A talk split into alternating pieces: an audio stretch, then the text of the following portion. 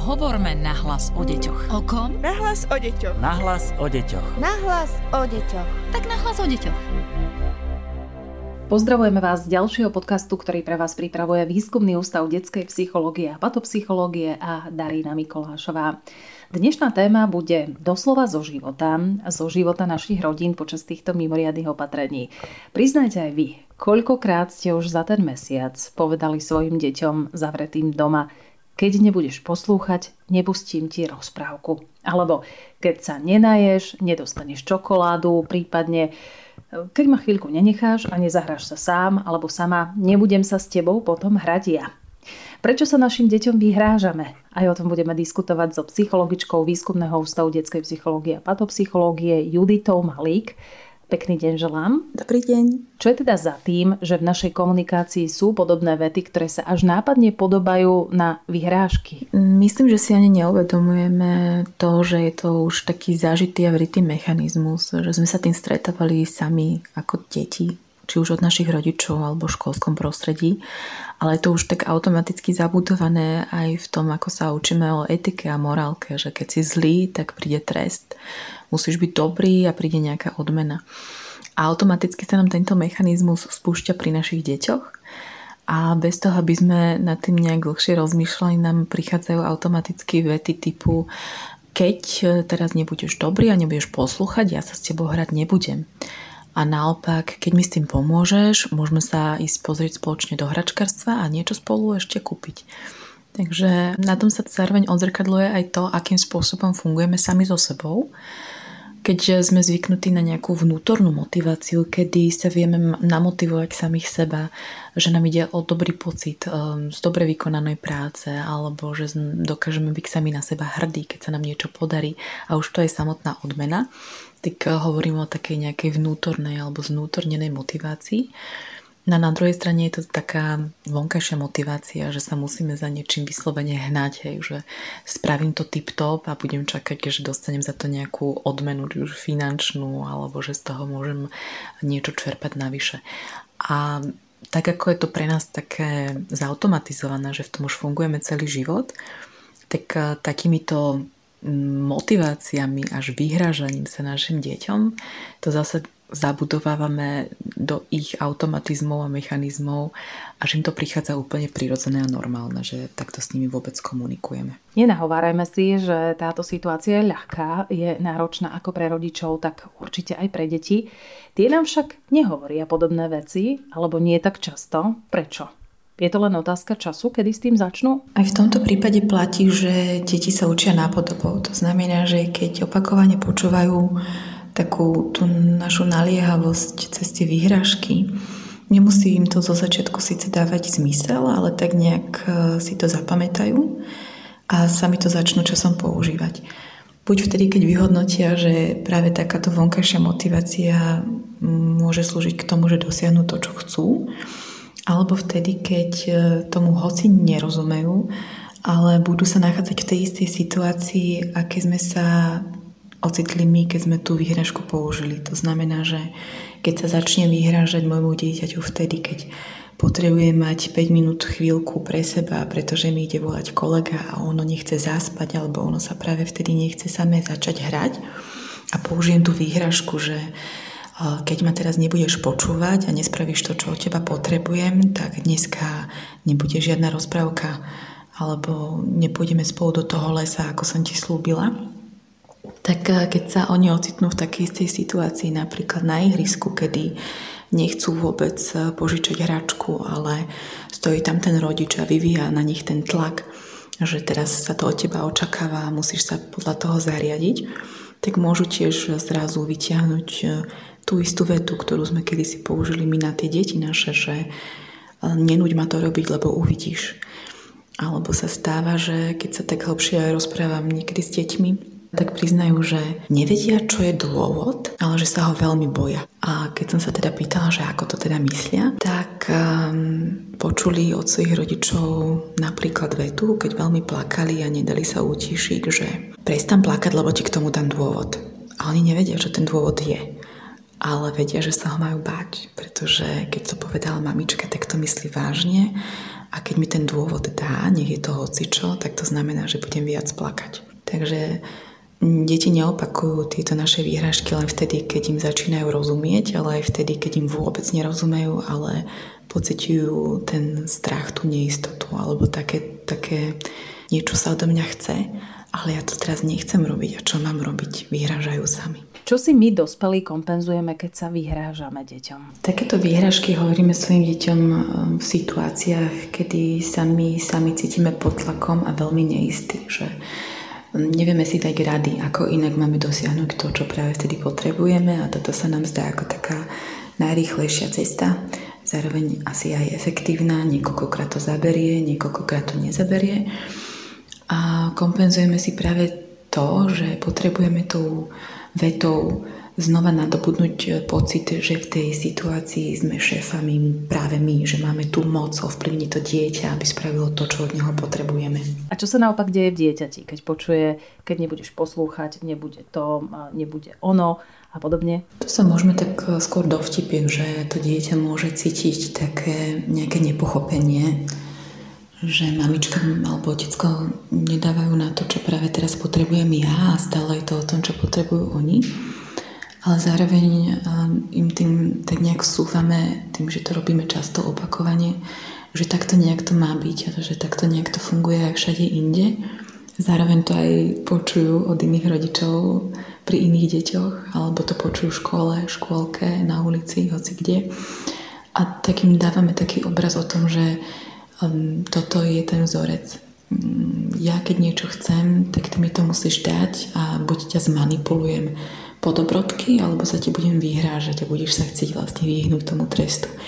Takže dieťa zo začiatku môže vnímať takú neistotu, že či to ten rodič myslí vážne, môže cítiť také nepochopenie, že teraz tu nejde o mňa a o môjho rodiča, ale tu ide iba o môjho rodiča a ja musím robiť to, čo odo mňa chce.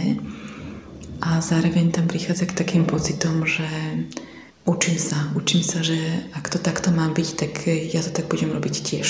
Aký to potom môže mať dopad na psychiku dieťaťa? Ono sa to tak možno nezdá, tým, že my sme naučení počúvať tie výhražky naozaj od nepamäti, ale v podstate tým učíme byť dieťa náchylné jednak na citovú manipuláciu, to znamená, že moje správanie vie ovplyvniť e, to, či je môj otec, moja mama šťastná, spokojná, smutná, nahnevaná a ja mám mať na sebe to bremeno a musím plniť ich príkazy a ich želania a priania, aby boli moji rodičia spokojní a šťastní. A takéto dieťa potom vyrastie v takého neistého jedinca v tom, že keď sa ocitne na základnej škole a bude tam nejaká partia, ktorá mu bude dávať e, taký ten odkaz, že keď budeš robiť to, čo my, tak budeš medzi nás prijatý a my budeme s tebou spokojní, tak e, ľahšie podľahne takéto manipulácie a takémuto natlaku. A potom je taká druhá verzia, že my vtedy vlastne zastupujeme nielen rodiča, ale ako keby nejakého policajta, ktorý dáva príkazy, zákazy a nariadenia a hovorí, že takto jednoducho veci budú a basta a nepýtam sa ťa, ako to chceš ty, ako to vnímaš ty. A práve v tomto prípade dochádza potom k deťom, ktoré sú také submisívne, alebo naopak sa to môže u nich preklopiť, že budú práve oni viac také direktívne, pretože sa im natoľko nepáči, že niekto iný ich riadi a manipuluje, že ho ako keby budú chcieť prekričať svojim správaním. To znamená, že budem radšej ja ten, čo bude dirigovať a usmerňovať ostatných, než aby som znova musel pocítiť tú zradu a tú neistotu, akú som cítil vtedy, keď sa niekto vyhražal teda mne takýmto spôsobom. Takže takéto výhražky určite nepadnú dieťaťu dobre, ale či už si to uvedomujeme alebo nie, že sa to potom odzrkadlí hlavne na sebavedomí toho dieťaťa a v takých tých reakciách, či sa vedia zastať samých seba a ako to dokážu. Je pravda, že tieto vety sa priam tlačia na jazyk, zvlášť v tejto krízovej situácii, keď sme zavretí doma. Či ich nahradiť? No keď si to zadefinujeme úplne jednoducho, tak každá takáto výhražka je v podstate jednosmerná komunikácia. Čiže ja ti rovno hovorím, ako to bude. A ja by som odporúčala nahradiť ju práve tou obojsmernou komunikáciou. To znamená, že ja by som to potrebovala takto.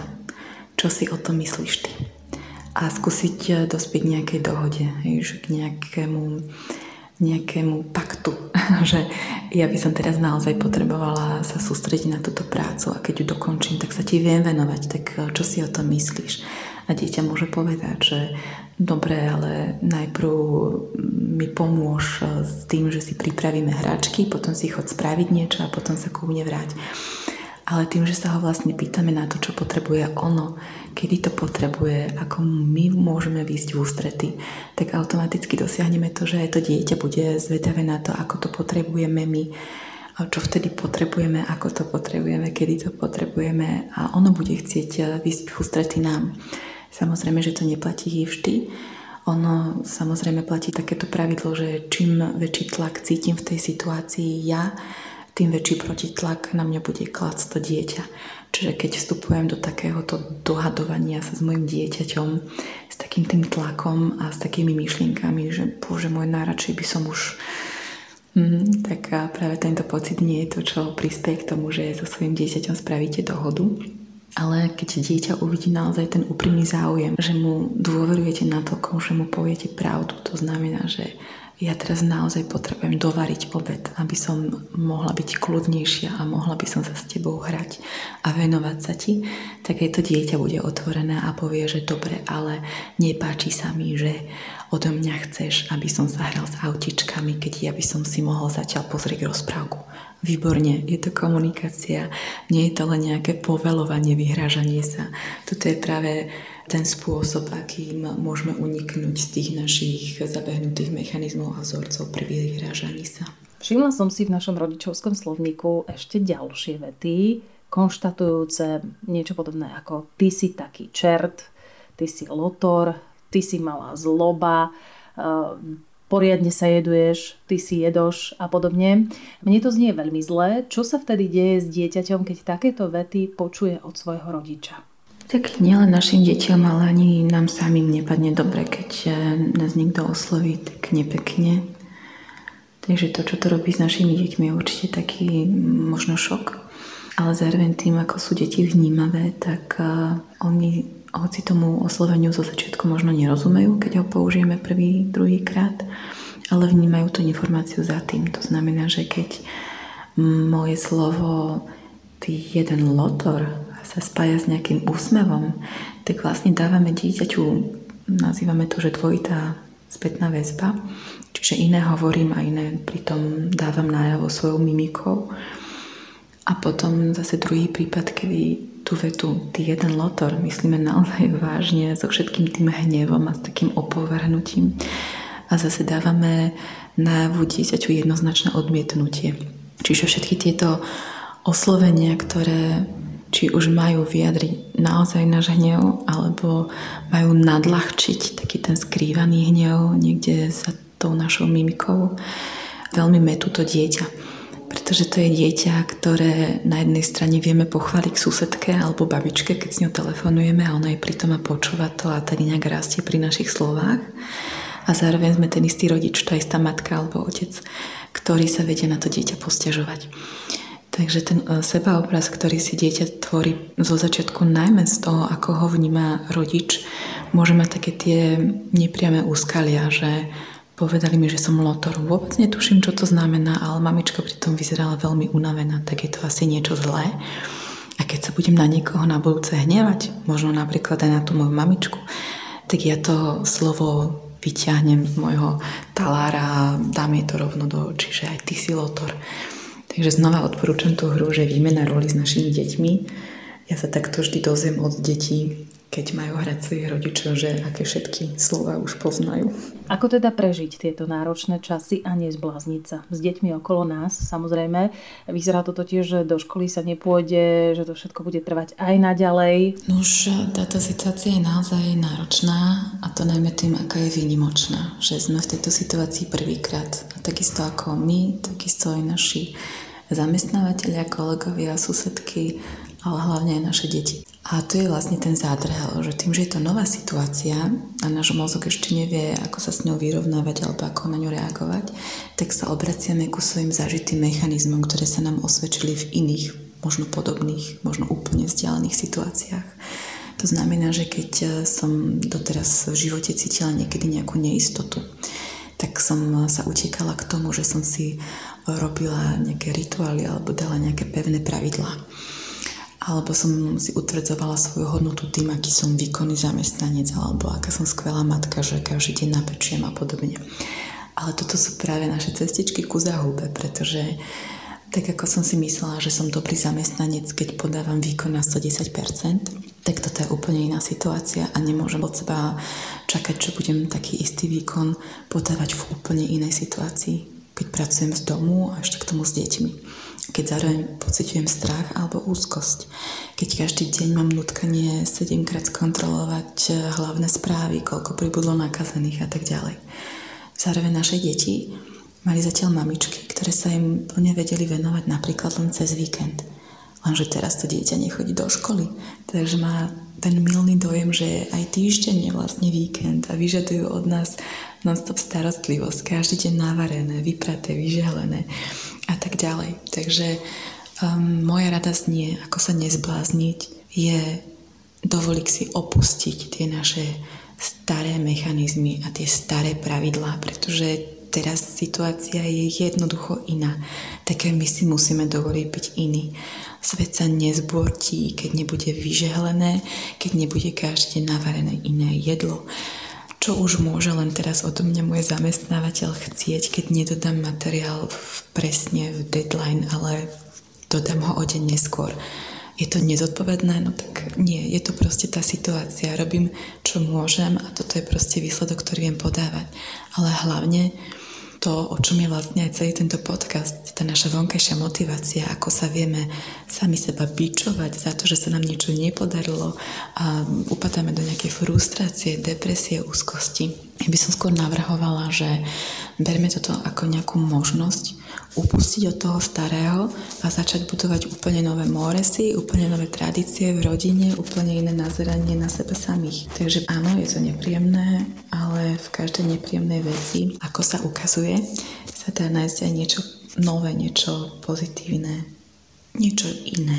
Čím rodičia teraz pomerne bojujú, to sú moderné technológie. Je ťažké, naozaj veľmi ťažké robiť animátora deťom 24 hodín denne, 7 dní v týždni. V tejto krízovej situácii zvlášť, keď máme čo robiť sami so sebou. Na ako dlho môžeme deťom dovoliť televízor, tablet alebo počítač? No už práve to, že je to úplne nová situácia, tak naozaj nemôžeme čakať od nejakých odborníkov, že nám presne budú stanovovať nejaké normy, čo je teraz normálne, aké sú normálne kritéria na to, aký čas tráviť pred telkou, aký pred tabletom.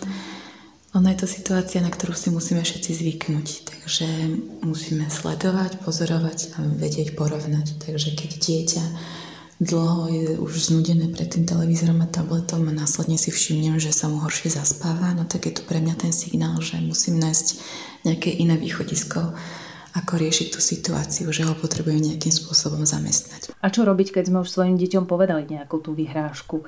Vrátiť sa k tomu, ospravedlniť sa, alebo to zahrať do autu? Ja vždy tak navrhujem, že keď sme si vedomi toho, že sa nám niečo naozaj nepodarilo, tak ehm, nezvoliť tú štrosiu politiku a neschovať predtým hlavu do piesku, ale presne to pre dieťaťom pomenovať Nemusíme ísť nejak do hĺbky a robiť sami sebe psychoanalytikov. Stačí pomenovať jednoducho vetou, že tak toto sa nám teda naozaj nepodarilo však.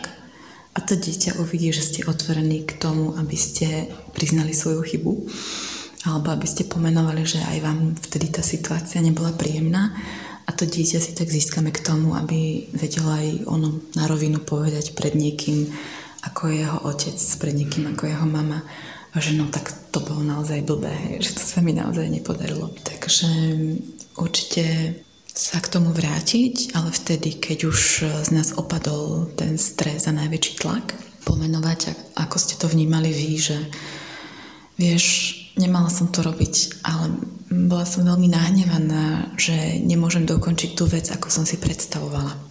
Napríklad. To dieťa to má pomenované, vysvetlené a získavame ho pre spoluprácu, keď sa nám tá situácia bude opäť e, opakovať. A zároveň už sa potom stáva aj to, že dieťa samé vycíti, že aha, toto je ten bod, kedy moja mamina začne prskať, lebo už je nervózna a ja sa môžem spýtať, aha mami, ty si nahnevaná, lebo som ti nedovolil dokončiť niečo, čo si mala začaté však. A toto, keď sa vám stane, tak to je úplne znak toho, že vy a vaše dieťa ste na jednej vlne. To bola psychologička Výskumného ústavu detskej psychológie a patopsychológie pani Judita Malík.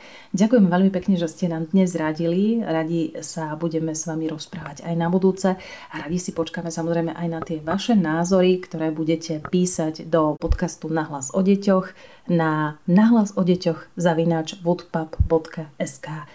Presne o týždeň sa na vás teší Darina Mikolášová. Hovorme nahlas o deťoch. O kom? Nahlas o deťoch. Nahlas o deťoch. Nahlas o deťoch. Tak nahlas o deťoch.